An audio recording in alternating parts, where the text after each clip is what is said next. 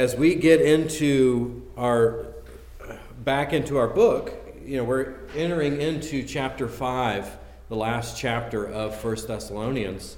Um, and really, we're going to only cover a few verses today uh, because I felt as I was studying it, uh, I felt that it would be important for us to take a step back because Paul is going to talk to the Thessalonians and say, hey, regarding these things, you already know everything you need to know. And I realized as I was reading it, I don't know everything I need to know about that. And I thought maybe y'all might feel the same way. And so we're going to take a step back and really look at what is the day of the Lord, because that's kind of the centerpiece of this passage, so that we can understand what is Paul referring to, what is the Bible referring to when we see that phrase. Um, it's, it's a concept that um, is all the way back in the Old Testament, throughout many of the prophets. Jesus speaks of the, the events of the day of the Lord, and ultimately, the, the day of the Lord is culminated in the events in Revelation. And so, it's a, a really important doctrine for us to understand. It's a really important concept for us to understand. And I'm hoping that I can, can package all this information together in a way that actually makes it useful for you.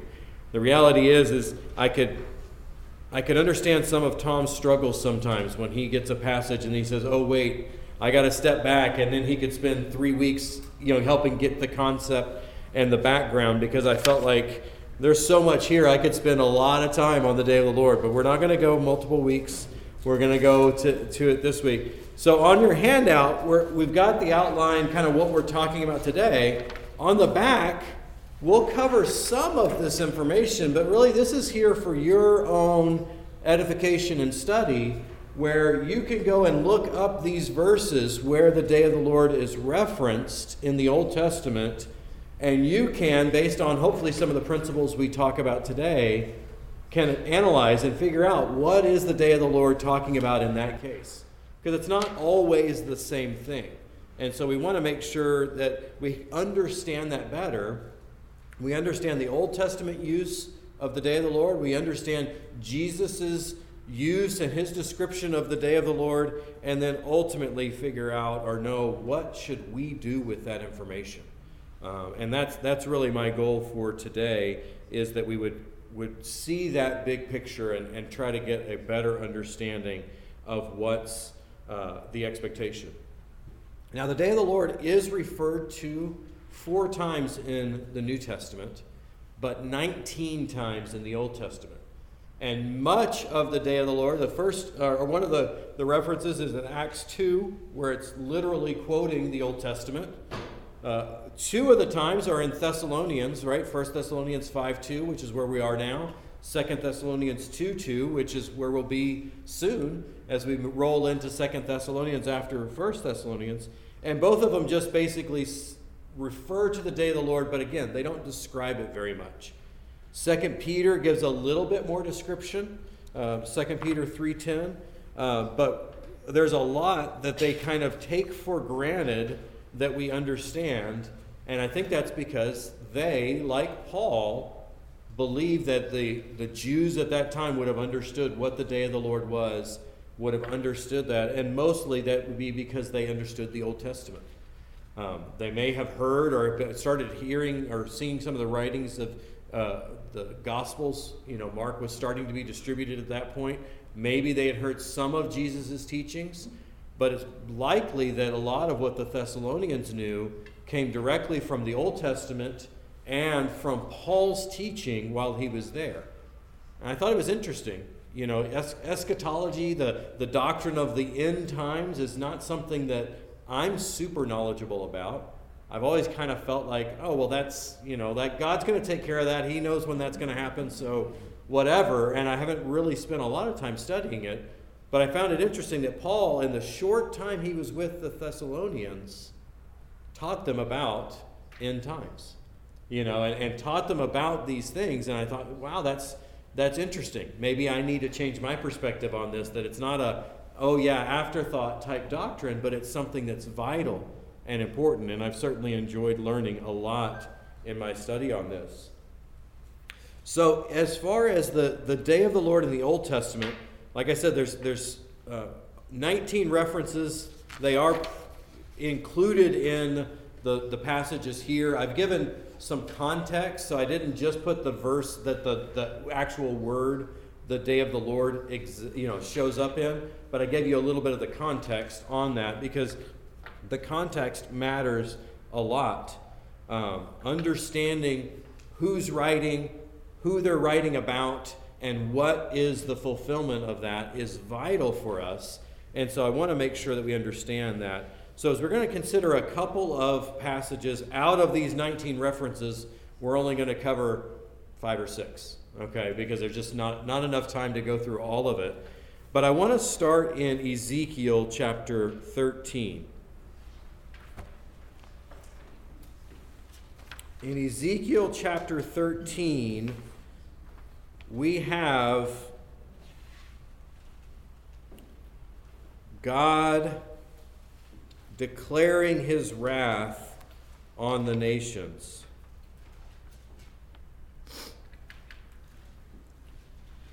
And ultimately, I'd like to read the whole thing, but I can't, because if I read all the things that I'd want to read, we'd, we'd be here forever. But here in Ezekiel chapter 13, verse 9, or let's do, start in verse 8.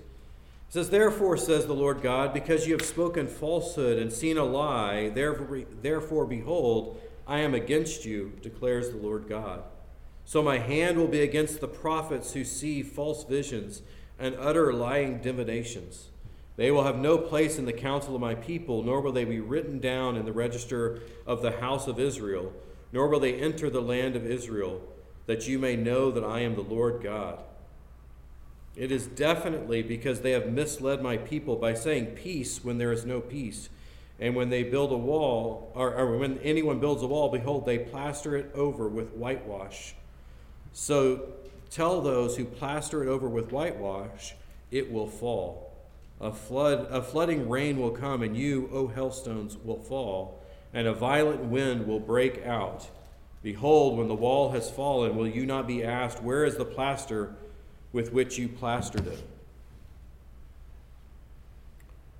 Therefore, says the Lord God, I will make violent wind break out in my wrath, and there will also be an anger of flooding rain and hailstones to consume in its wrath.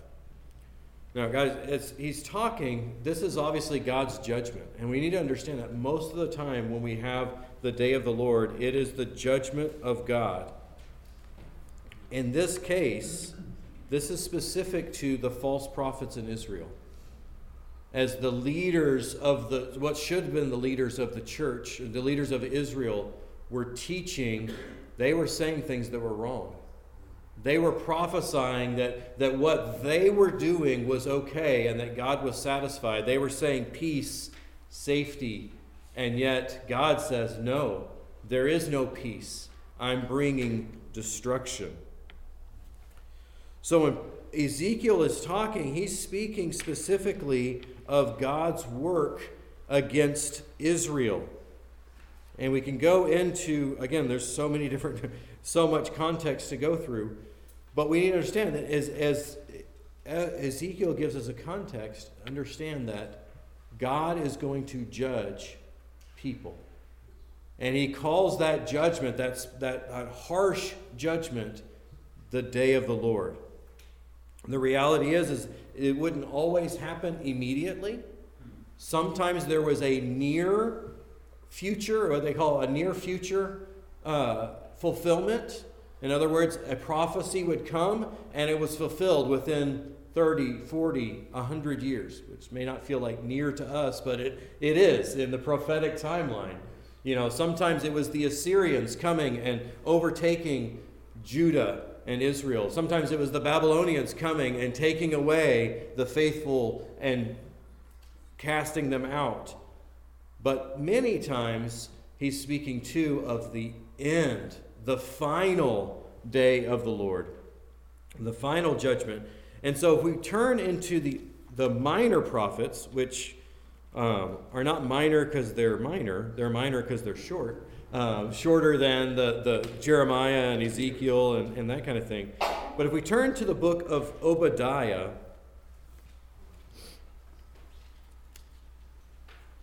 Obadiah is actually the earliest Old Testament reference to the day of the Lord. Obadiah's message was one of judgment against the Edomites, which really means it was kind of a family dispute, right? If you remember, even in, in Genesis, we talked about Edom and Israel and the battles, the fights that they had, even as family members. And now this is the, the culmination of that. So during the reign of Jehoram, Edom revolted against Judah. They crowned their own king and basically said, We want to be completely independent. And Obadiah was sent as a messenger, a prophet to the nation. And so in verses 1 through 14, we really have a description of the coming destruction of Edom. And again, we're not going to be able to read all of that, but the first couple of verses tell us who we're talking to. It says, The vision of Obadiah in verse 1 Thus says the Lord God concerning Edom. We have heard a report from the Lord, and an envoy has been sent among the nations, saying, Arise and let us go against her for battle. Behold, I will make you small among the nations. You are greatly despised. And the rest of that section, as we go through the, those 14 verses, it talks about the Lord destroying Edom. It's very specific. There's very concrete things that point to this being about Edom and the destruction that was facing Edom. But then there's a change. In the, verse 15, he changes. And that's one thing we have to understand. When we read the day of the Lord, when we read these prophecies, sometimes it's speaking about near, sometimes it's speaking about far, and sometimes it does both. I kind of imagine it as I was thinking about it. There's passages, especially when we get into Joel, well, it's almost like you know you see in movies sometimes where they'll they'll they'll focus in on one person, but you can see kind of a blurry person behind their shoulder, and then they'll refocus, and suddenly that that person that's farther back is in focus, and this person's blurry, and then they'll adjust it again, and so it's it's almost like that. That as the Lord is talking through this coming destruction He's seeing the destruction and prophesying the destruction that's coming now on those nations, whether that's Edom or, or the other nations that are fighting against Israel. Then he's pointing to or seeing the things that are going to be in the future, long distance away. And then he'll pull back into more current or near future events. And so that's what we see here as Obadiah starts out with, with the current things against Edom. And then in verse 15, it says, For the day of the Lord draws near on all the nations. As you have done, it will be done to you. Your dealings will return on your own head, because you or because just as you drink on my holy mountain, all the nations will drink continually. They will drink and swallow and become as if they never had existed. And when he's talking about drinking and swallowing, he's not saying nice, refreshing water there. He's talking about drinking the cup of God's wrath. So we have this picture as, as Edom is being destroyed or is, is, is set aside for destruction. God says, now that's a picture of what's to come. That's a picture of what faces all nations, all peoples that set themselves against the Lord. And it goes on to there to, to discuss how that works out. And then the, the last section, verses 17 through 21, really talks about what happens to God's people in this situation. And again, in this is long view, and it says, But on Mount Zion there will be those who escape, and it will be holy, and the house of Jacob will possess their possessions. And it says in verse 20, and the exiles of this host of the sons of Israel, those who are among the Canaanites, as far as uh, Zarephath, and the exiles of Jerusalem, who are in Sepharad, who, who possess the cities of the Negev, the deliverers will ascend Mount Zion to judge the mountains of Esau, and the kingdom will be the Lord's. And we have this picture of God's people finally pulled back together, finally set on a high seat of blessing. And it gives us a picture of what, when God is talking about the day of the Lord, will happen. It really is, first of all, it is a judgment for his people. Or, I'm sorry, for his enemies. It is a judgment for his enemies. That he will cast down those that stand against him, that stand against his people. But it is also because of that, ultimately, there will be blessing for God's people. Right? As the, the, the Babylonians get cast down, it causes good things to happen to the Israelites. Right? They get to go back home. They get to live in their land. Ultimately, they rebuild the temple. They rebuild the walls. They, they can possess Jerusalem again. And that's a blessing. There's a lot of debate as I studied through this whether the, the blessing is truly a part of the day of the Lord or is it just because of the result of the day of the Lord.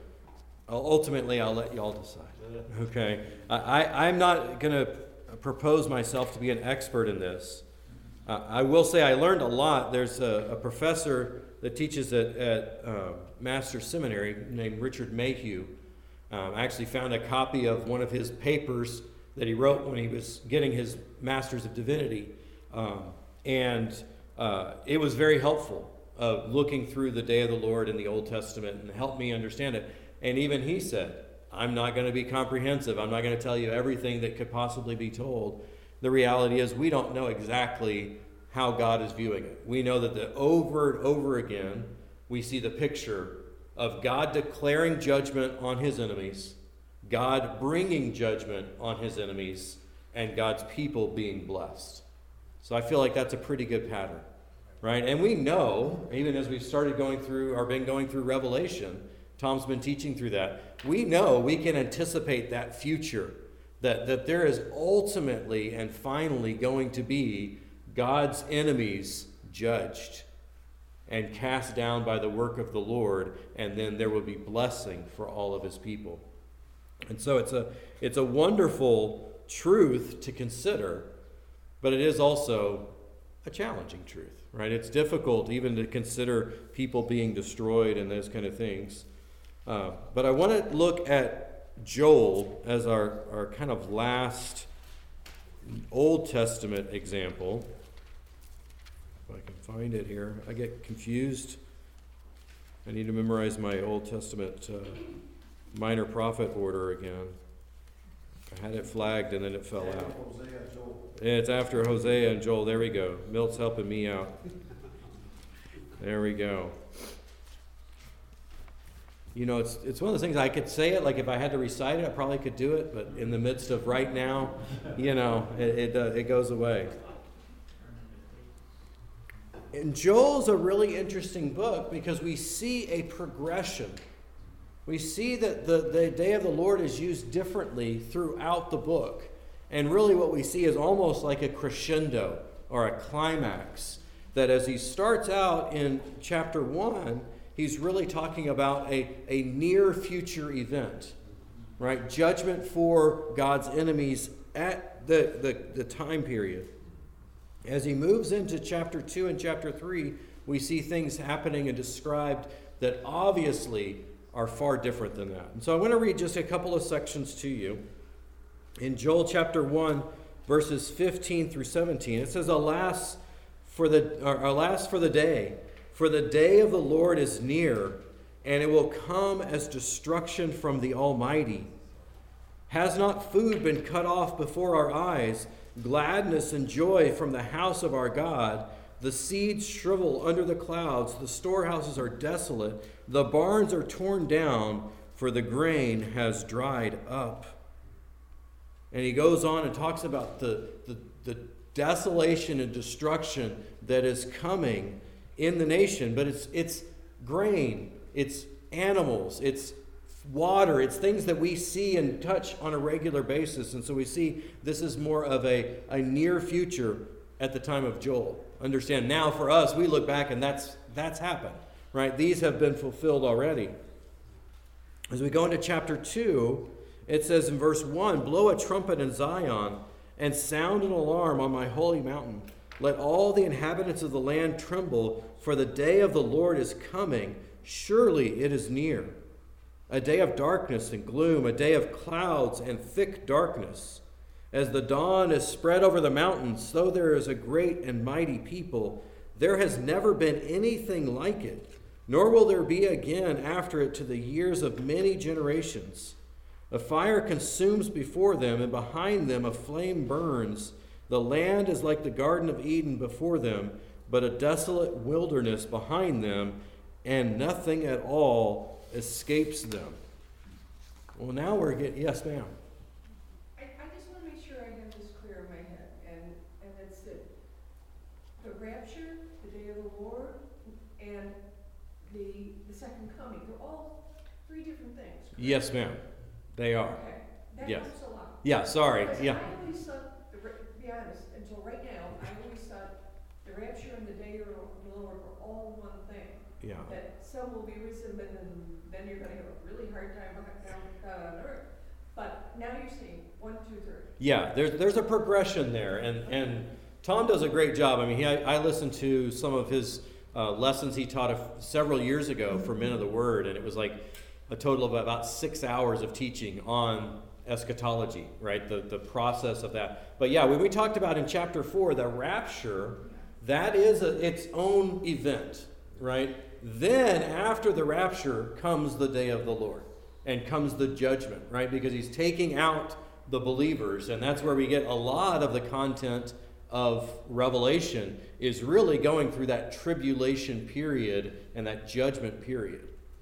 Then at the final, right, the end of all things, Jesus comes back and he destroys Satan and all that, and he creates the new heavens and the new earth and, and everything. So that yeah, there there's distinctions there that yeah, I'm sorry, I, I probably should have given a bigger bigger overflow. Yeah, no, that's great. Um, it's important to know that, right? And and some of this is this is why when we talk in in, in there and Paul says comfort each other with these words, right? The hope of the rapture is in part a hope that hey, we won't have to be here for the destruction that is coming. If we are believers in Christ, we will be raptured out if we're still alive.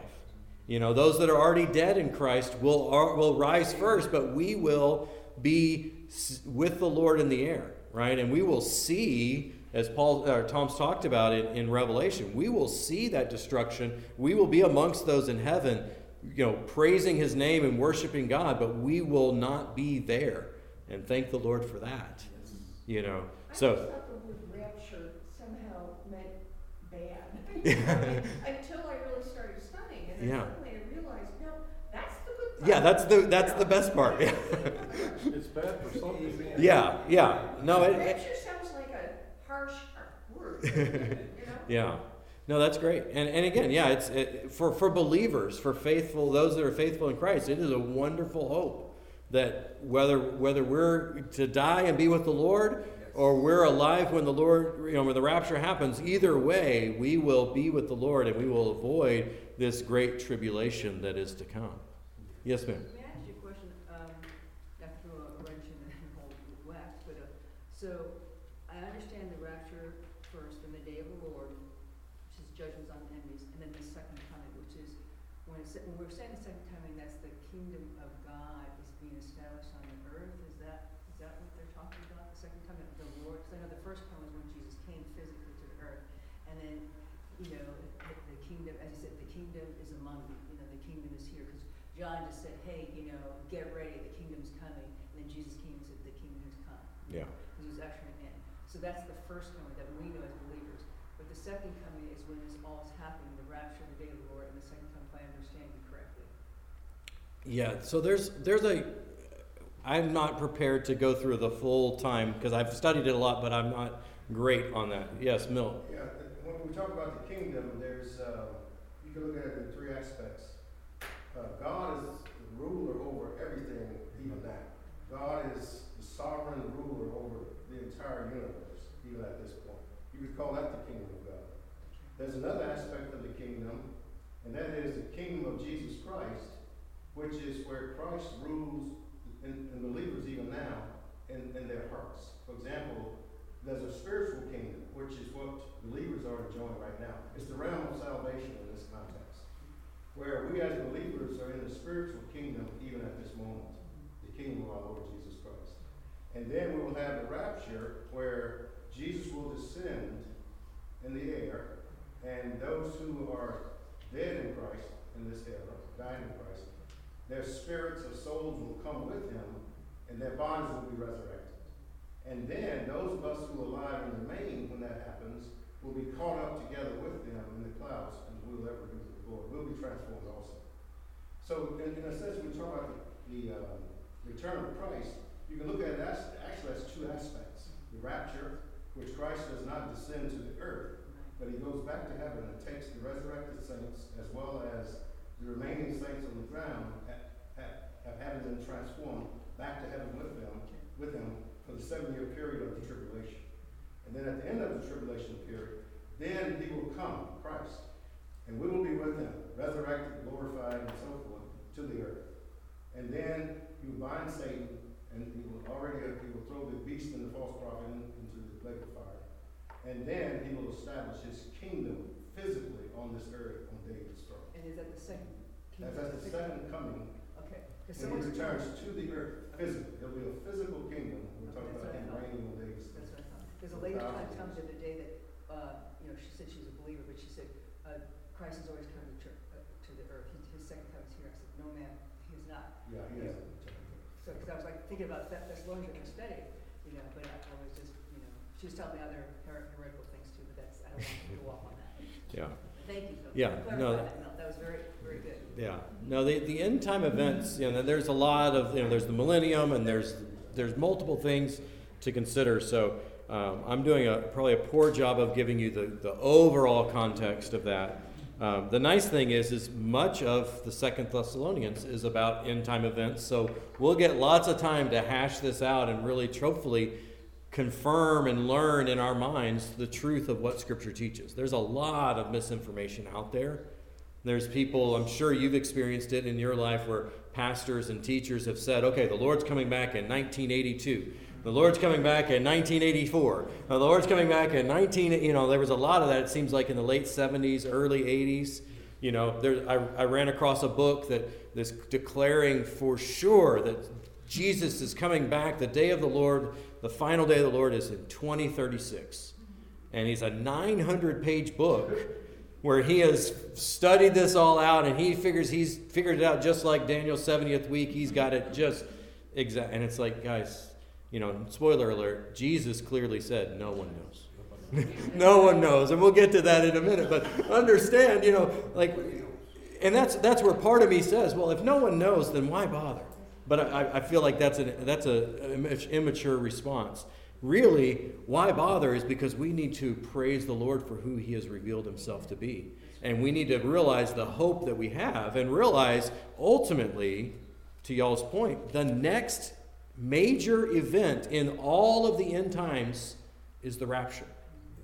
Where in the moment, in the twinkling of an eye, right, all believers on earth are gone. And the earth is ushered into a seven year period of horrific judgment. Yes.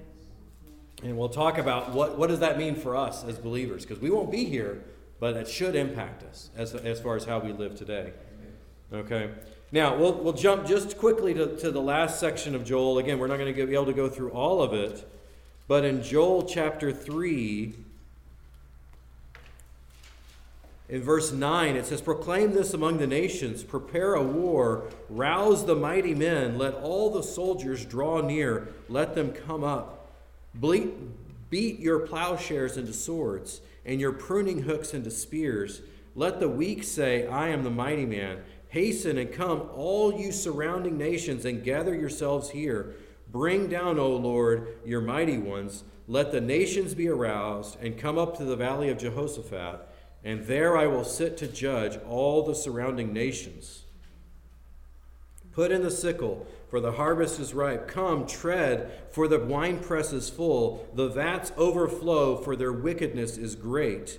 Multitude, multitudes in the valley of decision, for the day of the Lord is near in the valley of decision.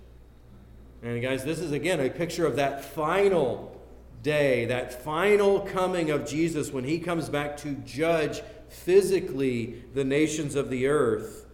And it's going to be shown by things that we would call cosmic signs. And Revelation deals with that a lot. But it says in verse 15 the sun and the moon grow dark, and the stars lose their brightness.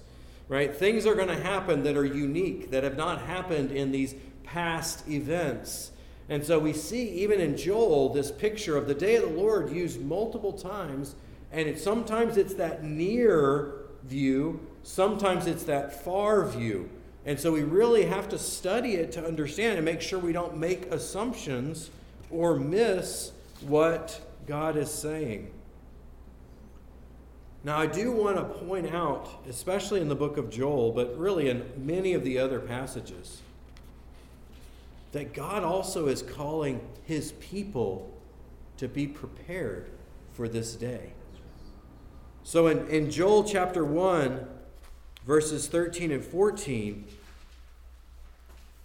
it says, Gird yourselves with sackcloth and lament, O priests. Wail, O ministers of the altar. Come, spend the night in sackcloth, O ministers of my God, for the grain offering and the drink offering are withheld from the house of your God. Consecrate a fast, proclaim a solemn assembly, gather the elders and all the inhabitants of the land to the house of the Lord your God, and cry out to the Lord. He is saying, Nation of Israel, you need to prepare yourselves. Right? We know that the nation of Israel had lots of problems with failing to follow the Lord, following and chasing after idols, that even the priests and the ministers were, were failing to do what they'd asked. And God says, You need to be ready because this destruction can come for you. In chapter 2, verses, verse 32, Let's back up to 30. I will display wonders in the sky and on the earth blood, fire, and columns of smoke. The sun will be turned to, into darkness and the moon into blood before the great and awesome day of the Lord comes. And it will come about that whoever calls on the name of the Lord will be delivered. For on Mount Zion and in Jerusalem there will be those who escape as the Lord has said, even among the survivors whom the Lord calls. And again, there's this picture that within the destruction, God will deliver and rescue some, but it's those who call on the name of the Lord, those who have responded to him. In verse chapter 3 verse 16, after we just read the sun and the moon grow dark and the stars lose their brightness, verse 16, the Lord roars from Zion and utters his voice from Jerusalem, and the heavens and the earth tremble, but the Lord is a refuge for his people, a stronghold to the sons of Israel. And we have this picture again of God's people being protected if they are right with him. If they are, have submitted themselves to him, then they will be safe, protected, even blessed. Like I said, there's a lot of other passages and some wonderful things for us to wrap our minds around in, in the Old Testament regarding the, the, the day of the Lord, but we have to move on because we don't have enough time to go through all of it. And so, really, we have the next time that, that we really start to understand what is this judgment, this judgment that's coming, and really it comes out of Jesus' mouth. And again, there's going to be more than we can even go through all of this. Okay, because really, Jesus, in, in a couple of places, teaches through basically the end times timeline, and then all of Revelation basically expands that and gives more detail to it. But if we turn to Matthew chapter 24, this is a helpful picture of these end time events. In Matthew chapter 24, I'm going to read the first three verses. It says, Jesus came out from the temple and was going away when his disciples came up to the, point out the temple buildings to him. And he said to them, Do you not see all these things? Truly I say to you, not one stone here will be left upon another, which will not be torn down. And as he was sitting on the Mount of Olives, the disciples came to him privately, saying, Tell us, when will these things happen? And what will be the sign of your coming and of the end of the age? And so the disciples are confused. They don't know what's going on. Part of it is in the Old Testament, the distinction between Christ's first coming and second coming was not always clear. The reality is, is, is the entire period that we exist in, the church age, was a mystery to the Old Testament. Right? Paul has said that, that, that this was something that wasn't known in the Old Testament. There was not a time that said, oh, okay, there's going to be a couple thousand years or so where the Gentiles, and, and there's a new building that's true Jews and Gentiles together, that God's people will not just be the nation of Israel. That was a mystery. It wasn't in the Old Testament. And so they often saw, okay, they, they know something about the suffering servant, right? They know Isaiah 53. They know there's going to be something happen, but they also know that the king is coming. And, and a lot of times they thought that was going to be like back to back. They didn't understand the big division of time that God had planned. And so, as, as they're talking to Jesus, they kept asking, and you, you read through the Gospels there's multiple times, okay, is this it? Is this the time the kingdom's coming? Okay, you know, I know you're saying you're going to die, but is it about to happen? Is, is, is this going to be it? Are we going to be on the thrones with you, Jesus? And you can hear the excitement in the voice of the, the disciples as they're trying to put this all together, and they're starting to imagine oh we won't be under rome anymore. We won't be we won't be under uh, persecution anymore. We will finally be what god has promised all these generations before We'll finally be there. And so they kept asking when's this going to happen? Tell us about it. What's going on? And jesus is going to explain it to them. And so we, we, we've got all sorts of things about his coming. And really again i don't have time to go through this, even this entire chapter because there's so much information in here but just to give you a general outline, we, we have the, the birth pangs, right? Which we've already heard the day of the Lord described as birth pangs. Jesus uses that term, or the Old Testament uses that term a lot, but Jesus uses it here. That, the, that that's going to come suddenly. And it's going to come, you know, with a, a certain amount of urgency. And if you've ever you know, been pregnant or been around a pregnant woman who starts giving birth, right? It, there's an urgency there. It's not like, oh, I'll wait a couple of days. We'll just get to it later. No, it's going to happen when it happens. And then in verses 9 through 29, we really have this picture of the Great Tribulation, right? This judgment that comes and includes the abomination of desolations and, and things that Daniel had already referred to. And he, he says in verse 21, he actually calls it the Great Tribulation. That's where we get the name, right? Is this is the great, this is the final, this is the, the, the ultimate tribulation. And then in verses 30 through 44, we have Jesus' return, right? The second coming. And what is that going to be like? In verse 36, I want to point out, again, just to to realize we don't have to know this because it says, but of that day and hour, no one knows, not even the angels of heaven. Right? So we don't need to be trying to figure out, don't get your math charts out, your abacus, and figure out what day it might be, but we need to be ready. Yes. We need to be ready. And that's uh, the other part that Jesus talks about is that, that we have to be ready. You know, throughout the Old Testament, or throughout the Jesus ministry, he used multiple parables to talk about the end times and to talk about being ready. He talked about the virgins, and he talked about oil lamps, and he used all these pictures of what it's going to be like. But ultimately, he's saying you have to be ready. Verse 42 says, Therefore be on the alert, for you do not know which day your Lord is coming. Right? This is true for us just like it was for the disciples. We don't know. So be on the alert. And then we have in verses 45 through 51 the, the final judgment, right? Where we end with uh, the, the, the evil ones, the ones that have rejected God, will be cut into pieces and assigned to the place with the hypocrites. In that place there will be weeping and gnashing of teeth. Right? And he goes straight into the parable of the ten virgins, which is a parable of the end times, about being prepared, being ready. Matthew chapter 16 also talks about some of these, these, uh, these lessons. Mark chapter 13 also talks about these things. We don't have time to go through all of that because there's just so much there.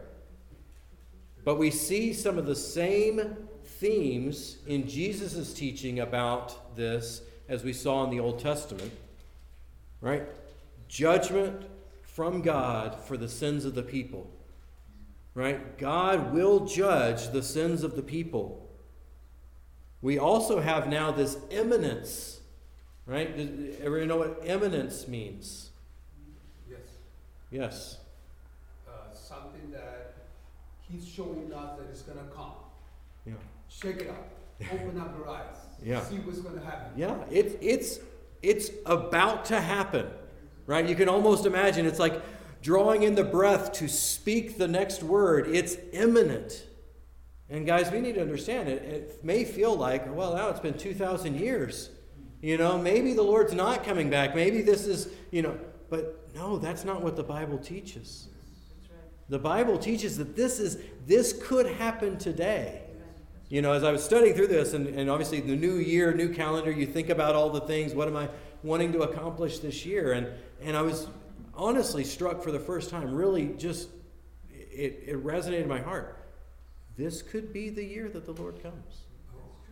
You know, it could be that we don't all make it to 2024. You know, I don't want to be a downer, but it's like that that's the reality is we need to realize it's today could be the day. And and for us as believers, we should say, Yes, come, Lord Jesus. You know, like, okay, I'm ready. You know, I'm, I'm ready in some ways to be done with this life. But but the reality is is imminence is vital. Because if we don't, if we lose the, the sight of imminence, if we lose the reality that, that Jesus could come anytime, we lose the urgency to live the right life. We lose the, the motivation to do what God has called us to do as His followers. Could I just put that, a little end on that, and I, I think of this at the year's end and the beginning of the new year. Uh, Well, I, I think, well, I'm ready, Lord, just take me now. But then on the other hand, you know what, there's people on my prayer list that I haven't That's talked to right. yet. Yeah. And so, if that, if the rapture happens, I'm not here anymore, I'm not gonna get to talk to them. Yeah.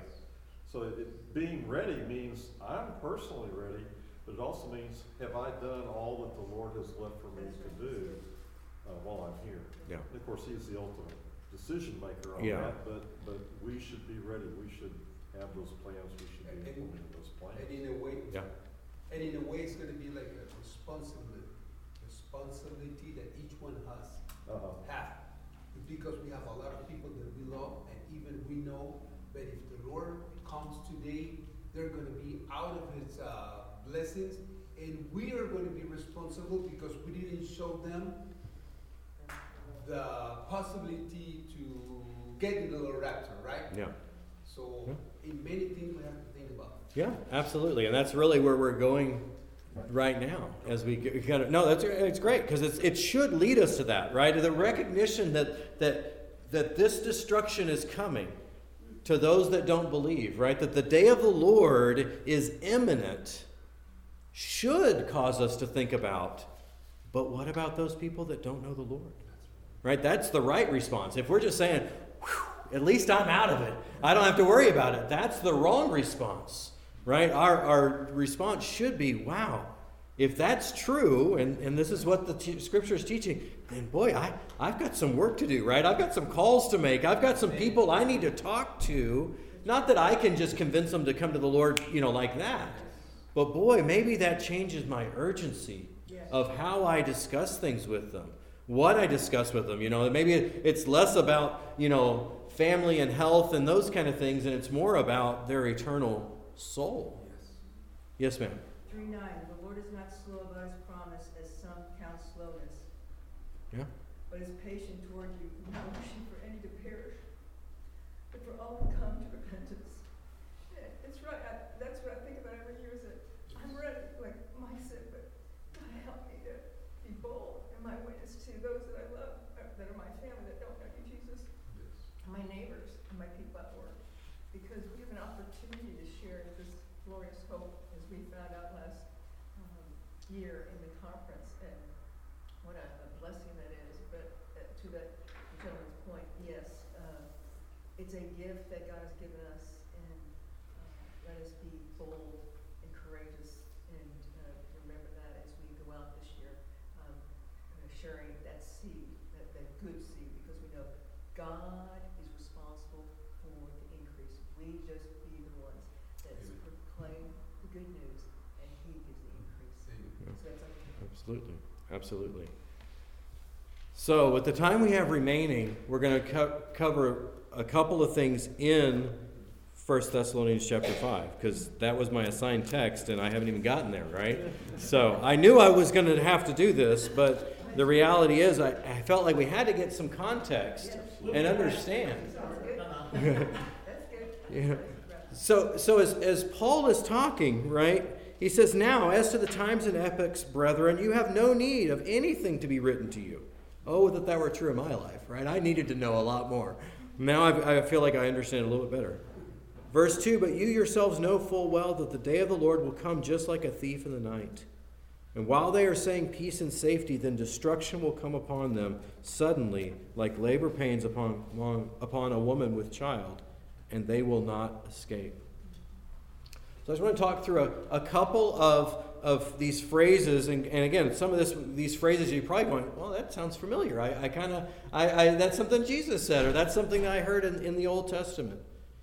But the times and the epochs, he's really just saying the, the, what's, what's going to happen and when.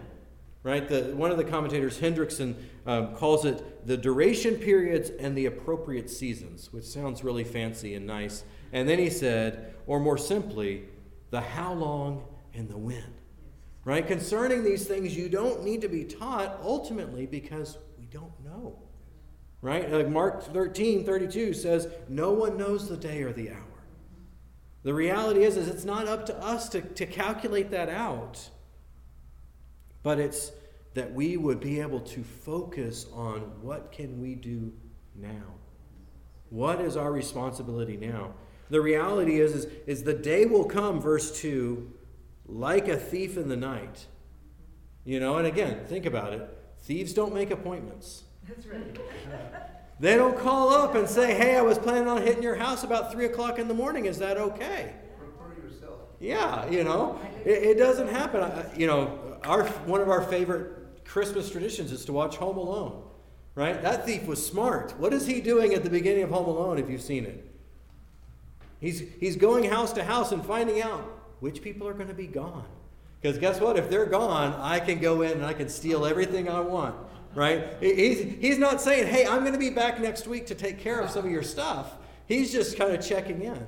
And I was thinking about that. This is this is the thief that comes, right? They come when you're asleep. They come when you're out of the house. They come when you're not prepared. And we have to realize that that we really can be prepared, but we just don't know exactly for what day. You know, if you have company coming over and you know they're going to be here on Tuesday night, what do you do? You start cleaning. You know, if you got five kids, you might start cleaning a couple days before um, to make sure you're ready. You know, but if someone just pops in and shows up and you're like, ah, it's laundry day and there's stuff everywhere and what do we do? You know, you're unprepared. The thief in the night. Guys, that's, that's what this is going to come. It's going to come. We don't know. The reality is, is our culture today does not believe this. That's right. Right? Even a, a lot of our Christian culture really, I don't think, believes this. They're in that mindset, and, and it's an echo of what some of the prophets and the leaders of Israel were saying in the Old Testament. They're saying peace and safety. It's okay. We're good. Right? We live in America. We have food, we have water, we have heat, and we have air conditioning, and we have all we need, and it's all right. It's going to continue on like this. The world says, in fact, that's all we've got. We better just get as much of it as we can. But we know that's not true. Right? There's echoes of, of Noah that, that in the days before the flood, everybody was going about their business. Right? And then suddenly the flood came. And these most of the people were caught unawares. One of the commentators pictured it this way, and I, I like this picture just because it's I think it's apt. It says the world in general will be eating and drinking, buying and selling, building and planting, marrying and giving in marriage when Jesus comes again. Meanwhile, like the artist on top of an ocean rock, painting the beautiful village on the shore, and so completely absorbed in his painting that he sees no danger and pays no attention to the ter- returning tide. Though the waves lash higher and higher against the pedestal of his very temporary throne, so also the foolish and wicked people, fascinated with earthly charms, will not realize that judgment is creeping upon them, coming closer and closer, until very suddenly it overtakes them, catching them wholly unprepared. You know, I read, actually, towards the end of last year, I read this, this fascinating uh, account of the sinking of the Lusitania, which is really one of the main reasons that the U.S. got involved in World War I. Okay? A German submarine sank a, a non military ship. And what's interesting is the Germans put in the paper before the ship sailed from New York, we're attacking the Lusitania. They made threats against the ship. The people were prepared in some sense. They had lifeboats, they had life jackets. They trained the staff every day on how to get the lifeboats out and get them dropped and all this stuff. They knew it was happening. They knew, or they knew there was a chance of it happening. But when it finally came, the boat ship uh, sank in 18 minutes, and 70% of the people on the boat. Because while they had boats, most of the people didn't know how to use them. Yes. While they had life jackets, most of the people didn't know how to use them. And hundreds of people died in life jackets because they put them on wrong. And they were forcing their bodies to, to have feet up and head down because of the way they put the life jackets on. You know, the reality is, guys, we have, even within the so called Christian community, a lot of people that are not ready. We have a lot of people that feel comfortable with their life jackets and they saw the lifeboats and they, they think they're going to be good to go. But when destruction comes, they're not prepared. We've already talked about that there's unbelievers, right? People that don't even profess to be Christians that are not prepared. They're not even seeing. They're not even caring, right? They're at peace and safety. Yes, sir. Absolutely. Yeah. Right? The truth of the scripture that teaches us in Jesus alone is salvation. And also the people that doesn't, that don't believe in God, knows that He's coming. One day I was in school and we were protesting about something, and somebody uh, stand up and said, "What are we gonna be waiting for? We're gonna be like the gospel people. They are waiting for Christ a long time ago. When He's gonna come? Forget it. We have to go." So that means that they know that the Lord Jesus Christ is gonna come. Yeah. Yeah, and it's easy. I mean, think about it. Okay, it's been 2,000 years. He hasn't come back, right? What, let's just do our thing. You know, the reality is, is that we need to be prepared, and part of that preparation is warning and telling others. You know, C.S. Lewis had a quote uh, that I thought was, was helpful.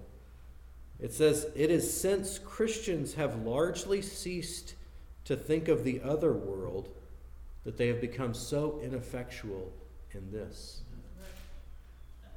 You know, if we don't keep in mind the reality of this coming judgment, the outcome of what God has said will happen to all men who don't know Him, then we going to be out there preaching the gospel. We're not going to be out there teaching others. And that's my prayer. That's the, the thing I came away with is, Lord, Lord, I need to do that. Help me to be more faithful in proclaiming the truth, the truth of the coming destruction and the salvation that's available through Jesus Christ. And Tom, he pointed out in one of his sermons that a thousand years in time is less than a heartbeat to God. Yeah. And So you don't know when it's coming. Yeah. You don't, it could be another thousand years, it could be tomorrow. Yeah. And Absolutely. it's just so, you, you can't take and second guess God. Yeah. No. No, he's he's clearly said we got to be ready. Yes, ma'am. But all I can think about is we're not promised today whether the Lord returns or not, and we need to make use of today that we're given, because we're not given, we don't know if we're given another second. Yeah. No, absolutely. Yeah. I mean, there, yeah. There's no promise for any of us to live up till the day of the the rapture, right? We don't know. So, anyway, I, I, I know that we didn't get into our text very deeply today, but I hope this was helpful to you. And it was, it was good for me to just kind of understand this and see how the Lord has accomplished His word throughout the centuries and the things that we need to be aware of as we talk to others. Well, let's close in prayer and then we can be dismissed. Lord, we thank you so much that you have revealed yourself to us. Lord, we thank you that you do not leave us on our own. That, that while we individually have done nothing, nothing at all to earn your grace, to, to warrant your love and your kindness to us, but you, Lord, because of your kindness, because of your grace, have chosen to place your love upon us, have chosen to, to work in our hearts and cause us to believe the truth of the gospel. Lord, we know as we've studied through this, we know that we don't know exactly when things are going to happen. But we do know, we trust you, Lord, that you will do exactly as you said. Lord, let us not get wrapped up in the, the, the, details of when and all those things, but let us say, Today, Lord, you have given me today that I might be faithful to you, that I might proclaim the message of your salvation to those that I come in contact with. Lord, help us not live our lives as though peace and safety were guaranteed. Help us understand that you will come very quickly, like a thief in the night, and we don't know the day or the hour that you come. Lord, help us to be faithful to you. Help us even this week to take those opportunities that you give us. In Jesus' name.